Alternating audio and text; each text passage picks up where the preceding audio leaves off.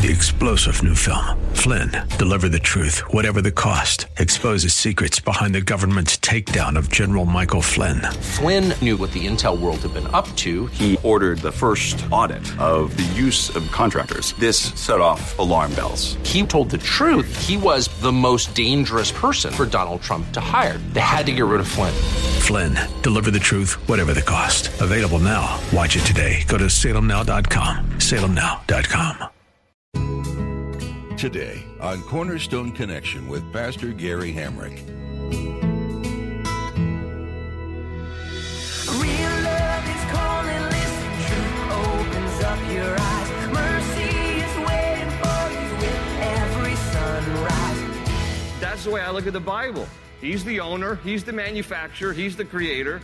And when my world gets crazy and people say crazy things and do crazy things, and your you know your head is spinning and you're just wondering what is happening to our world? And who, and who even knows what is right and what is wrong? What is up and what is down? What is sweet and what is what is sour? The best thing to do is to consult the owner's manual. And so for us as Christians this is where we go to. And we process our world through the lens of scripture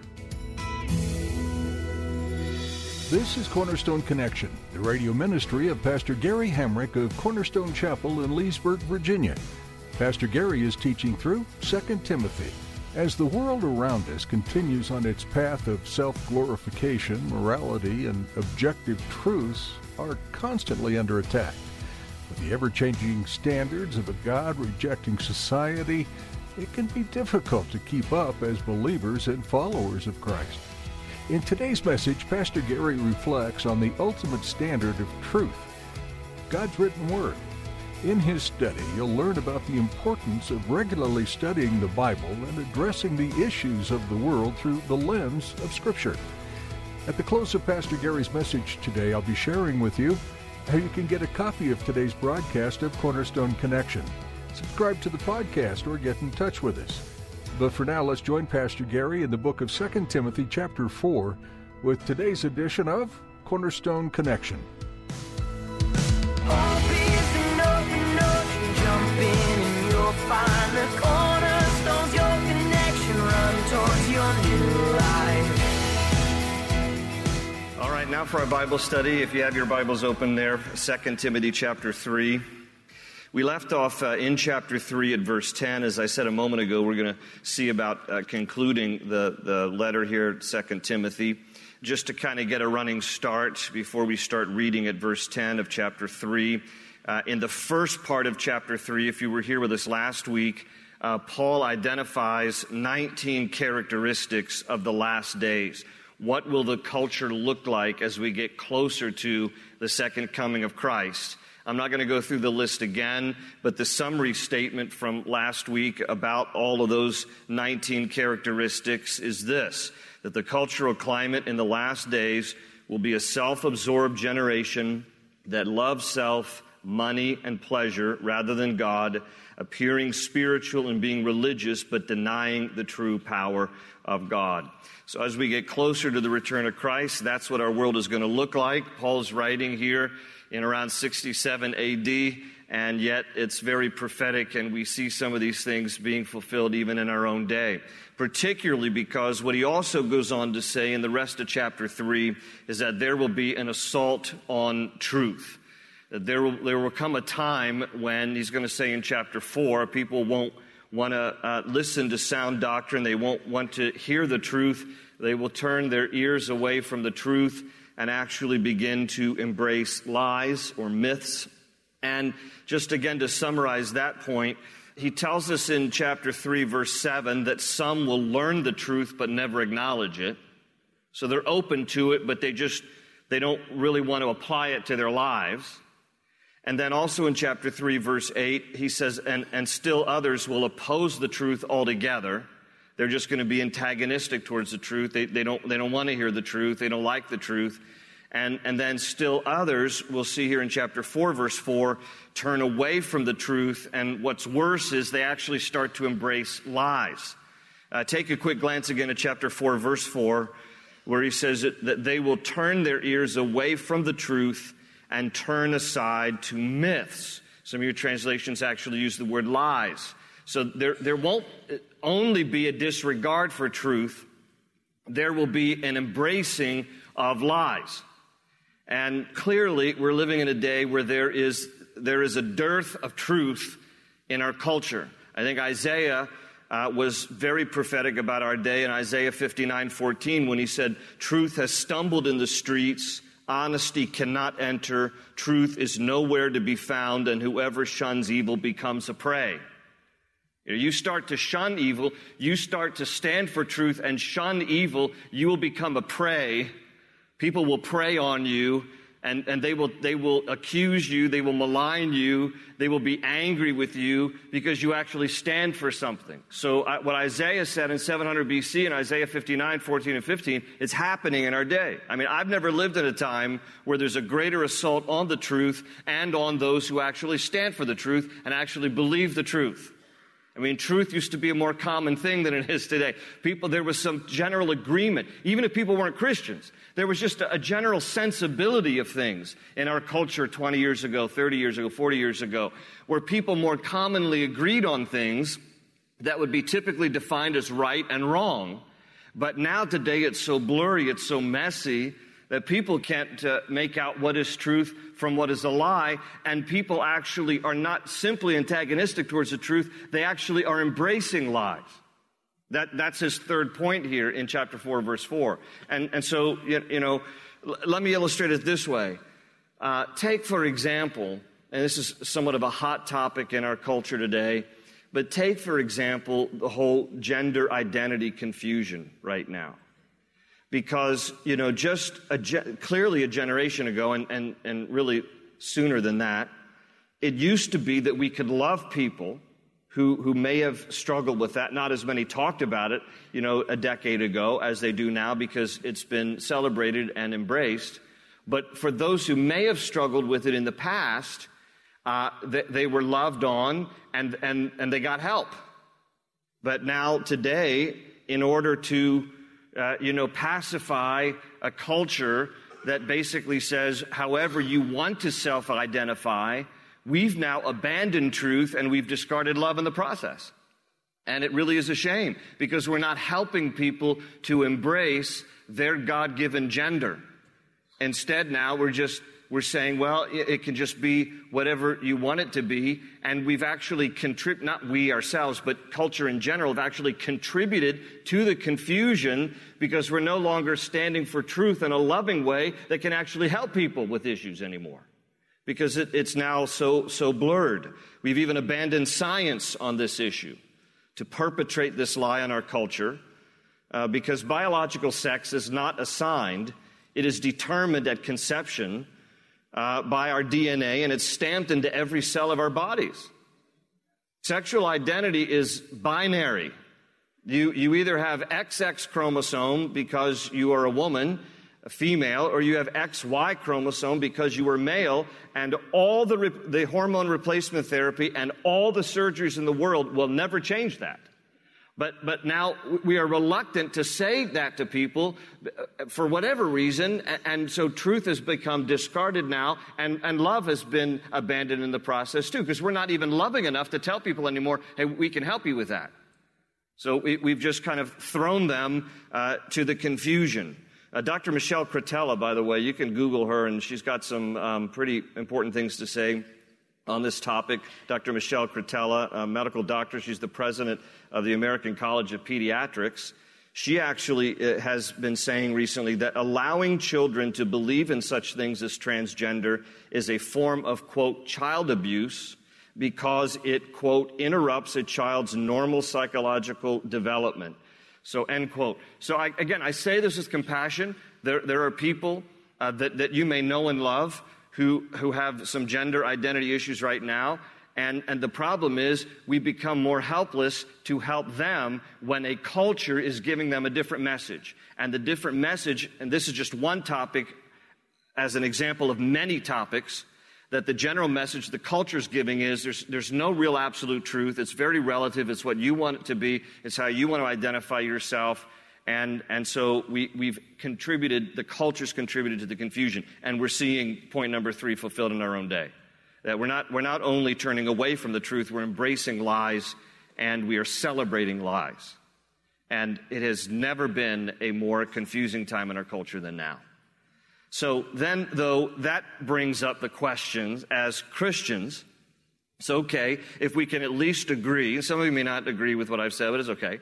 But if we can at least agree that there is a rise of confusion in our culture about what is true and, and what are lies, as Christians, then, the questions become how do we anchor our souls in truth when society is ignoring it or redefining it? And in addition to that, how can we stay wise to what is true in our own day? Because who, who defines it anymore? And so, what Paul is, is going to be saying here in this chapter, this is why I love the Bible, because, you know, here it's, it's written almost 2,000 years ago, but it is still timeless truth. So, the answer to these questions, you know, how do we anchor our souls to truth when society ignores it or redefines it? And how do we stay wise to what is truth today? The answer that he's going to tell us here is, is basically the Bible. What he's going to say to us is that the Bible is the foundation for all that is right and true. Therefore, we must build our lives upon the Word of God. And when, you know, when you find that, that something is confusing, the best thing to do is pull out the, the owner's manual. All right. If you've ever found that your car is acting up and is confusing, you know, I mean, you know, there's, there's been some lights on my dashboard recently, and what I just got out the owner's manual to find out, okay, what do these lights mean? All right. I, I don't, I don't ask somebody in just walking their dog in my neighborhood, hey, what do you think these lights mean? And then everybody walking their dog has a different answer about what the light means. I'm going to go to the owner's manual and actually find out what the manufacturer says. That's the way I look at the Bible. He's the owner, he's the manufacturer, he's the creator. And when my world gets crazy and people say crazy things and do crazy things, and your, you know, your head is spinning and you're just wondering what is happening to our world and who, and who even knows what is right and what is wrong, what is up and what is down, what is sweet and what is, what is sour. The best thing to do is to consult the owner's manual. And so for us as Christians, this is where we go to and we process our world through the lens of Scripture. Not to be in a judgmental sense, but we judge to evaluate and to bring clarity to the confusion by looking at life through the lens of the Bible. So, what Paul goes on to say here, um, um, this is a long introduction to summarizing. The first part of chapter 3 is like, hey, the world's going to get crazy. There's 19 characteristics of what the world's going to look like just before the return of Christ could be self absorbed, lovers of money, lover of pleasure, not as much a lover of God. So, what are we to do? Here's a pivotal verse for us, for us to see. It's chapter 3, verse 14. I know we left off at verse 10, but I just want to show you verse 14 because Paul says here, But as for you, all right, that's an important statement because he's saying there to Timothy, but this is relative to all of us. So we live in a crazy world, a culture that's out of control. But as for you, Continue in what you have learned and have become convinced of because you know those from whom you learned it and how from infancy you have known the holy scriptures which are able to make you wise for salvation through faith in Christ Jesus. Keep reading to the end of the chapter. All scripture is God breathed and is useful for teaching, rebuking, correcting, and training in righteousness so that the man of God may be thoroughly equipped for every good work. You see what he emphasizes there? He's like, when your world is out of control and everybody is self defining, which may not be reality, by the way, right? How people feel, how they self define may have nothing to do with reality. I mean, I self define as the third baseman on the Washington Nats, but it ain't going to happen. All right? So that's just not reality. But what, what he's saying to us is when you're living in this kind of a world, the foundation for your lives has got to be the Bible because it's God's truth that is going to be the anchor for your souls in a very stormy culture. It's going to be the Bible. Now, what he does here is he's also, he's going to add, he's going to add here these, these two points. He's going to talk about the credibility of the messenger because he's going to say, let me, let me tell you why I have a little, some street cred on this subject. So Paul's going to talk about himself a little bit in verses 10 and 11. And then in verses 15 and 17 to 17, he's going to talk about the reliability of the message. So he's going to talk about the credibility of the messenger, meaning himself, and, and he's going to talk about the reliability of the message. So let's back up now and look at verse 10. And so in verse 10, he says, You, however, now he's just directing this to Timothy again, like, You, however, despite the rest of the world, you, however, know all about my teaching my way of life, my purpose, faith, patience, love, endurance, persecutions, sufferings, what kinds of things happened to me in Antioch, Iconium, and Lystra, the persecution I endured. Yet the Lord rescued me from all of them. And then he adds, this is, this is not one of these verses you necessarily want to put up on your refrigerator, but verse 12, in fact, everyone who wants to live a godly life in Christ Jesus will be persecuted. So there you go.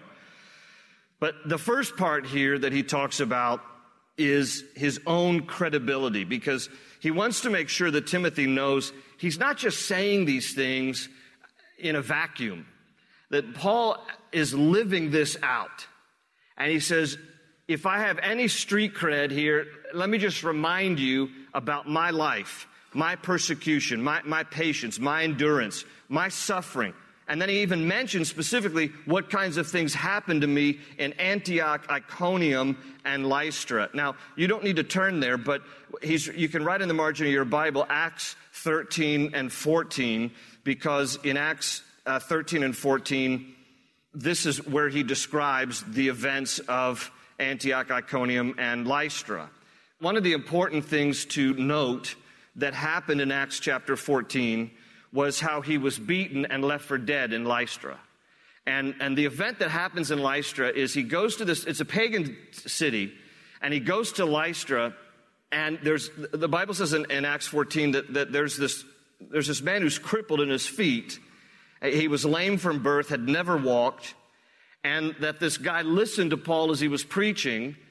And as he listened to Paul, as he was preaching, Paul looked directly at him. I'm reading out of Acts 14, verse uh, 9 and saw that he had faith to be healed, and he called out. So Paul says to this guy, Stand up on your feet. And at that, the man jumped up and began to walk. So there's this miraculous healing that happens in Lystra, and this, this crippled guy in the street regains his strength and is physically healed by God. And Paul's just the vessel for it. And the people of Lystra start to ascribe deity to Paul and to his traveling companion Barnabas. And because it's, you know, the, the Greco-Roman Empire at this time, they start to say that Barnabas must be Zeus and you, Paul, must be Hermes. You guys are, are gods because of what just happened here. Well, Barnabas and Paul, Acts 14, they, they start tearing their clothes, which is a Jewish sign of like mourning. And they're like, no, we're not gods. You know, don't, don't worship us. So the people of Lystra were so messed up. They go from one moment going, you guys must be gods. You're Zeus. You're Hermes. They're like, no, we're not. And they're like, well, in that case, then we're going to kill you. I mean, they just do a total flip flop on these guys. And so they drag them out. And all of a sudden, in chapter 14, Barnabas, I don't know if he escapes or runs or something, but all of a sudden, the only one left in the story is Paul. And they take him outside of the, uh, uh, into the streets and they just start pelting him with stones and they just leave him for dead. And it is believed that when Paul writes in 2 Corinthians chapter 12 about a man that he knew who went to the third heaven, that he's probably writing in the third person because he doesn't want to boast about what he went through. But most Bible scholars are agreed that Paul's talking about his own near death experience where he may have even gone to be with the Lord for the moment and he sees his vision of heaven and then God revives him and he, and he comes back to life. But that's what happened in Lystra.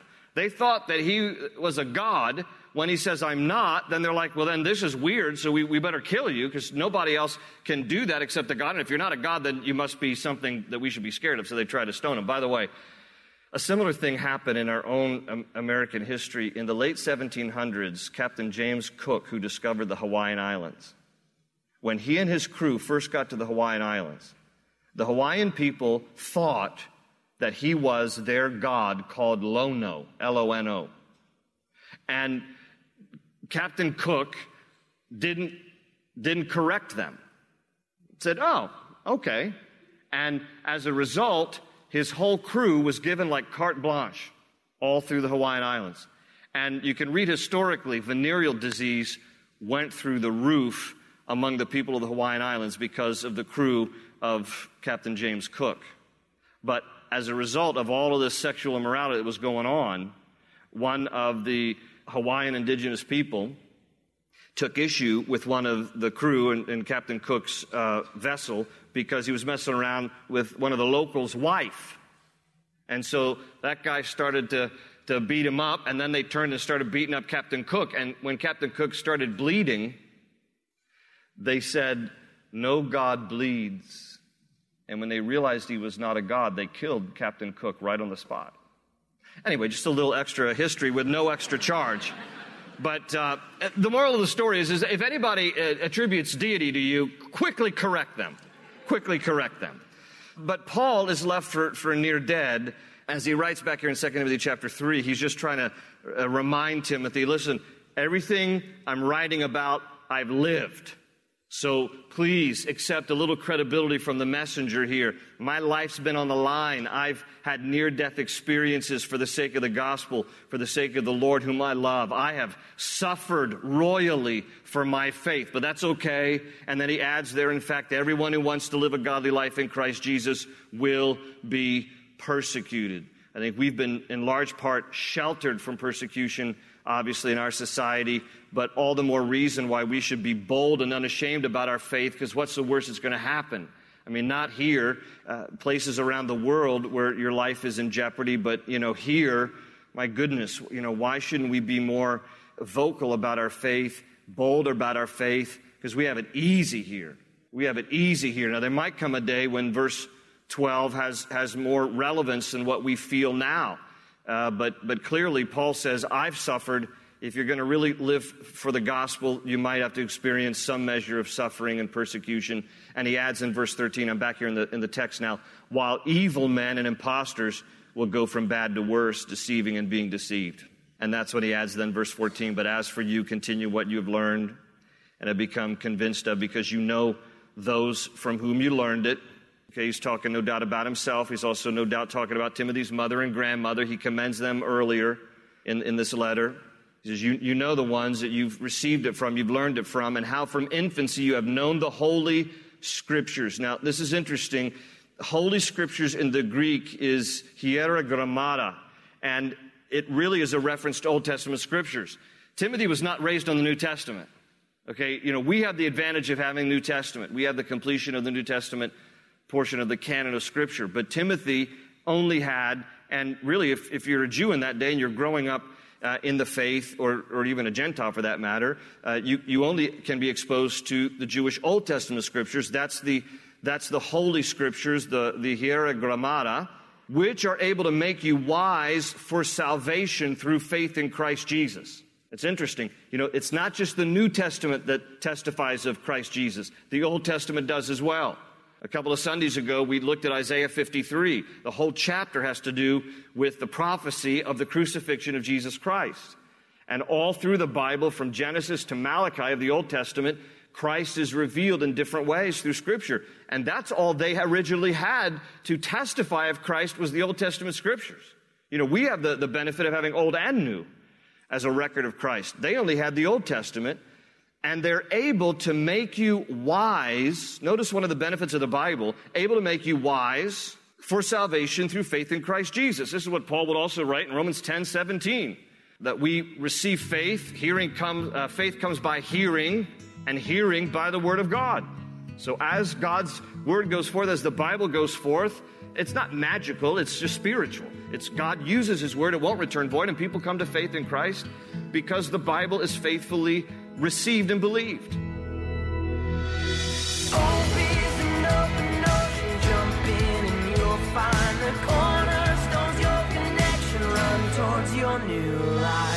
That's all we have for today's edition of Cornerstone Connection. Do you live in or near Leesburg, Virginia? If so, we want to invite you to Cornerstone Chapel this Sunday at 8:30, 10, or 11:45 a.m. for our weekly worship services. We get together to spend time praying and praising and diving deeper into the truth of Scripture, which, as we learn from 2 Timothy, is God breathed. All of it from the first word in Genesis to the last of Revelation is meant to be read and studied and applied to the lives of all believers. We do this together each week, and we'd love to have you join us. You can find out more and get directions to Cornerstone Chapel by visiting our website, cornerstoneconnection.cc. While you're there, you can explore our common resources located under the Teachings Lab. These booklets go along with Pastor Gary's teachings through the Bible and can provide a new perspective on passages you may have read countless times already.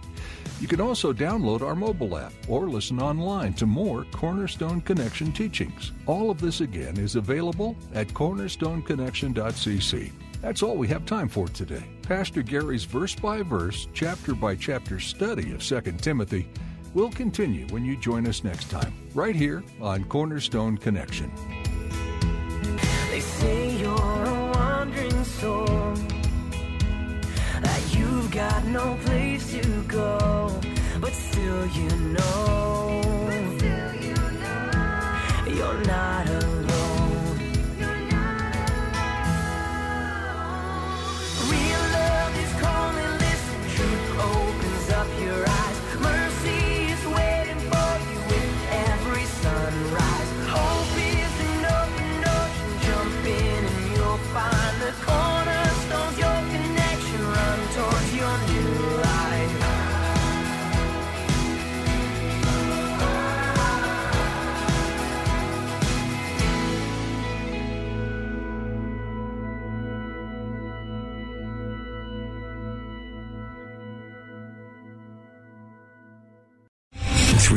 General Michael J. Flynn, head of the Pentagon Intelligence Agency, knew all the government's dirty secrets. He was one of the most respected generals in the military. Flynn knew what the intel world had been up to. He understood its funding. He ordered the first audit of the use of contractors. This set off alarm bells. The explosive new documentary, Flynn, Deliver the Truth, Whatever the Cost, uncovers the facts behind this scandal. Flynn told the truth. He was the most dangerous person for Donald Trump to hire. I find out the worst enemy that I'm going to face in my life is right here in America. They took my assessment and they wanted me to change it. And I was like, I'm not changing it. They had to get rid of Flynn. With in depth interviews, archival footage, and never before seen personal records of the man behind the headlines. I just felt like I was drowning. Flynn, Deliver the Truth, Whatever the Cost. Available now. Watch it today. Go to salemnow.com. Salemnow.com.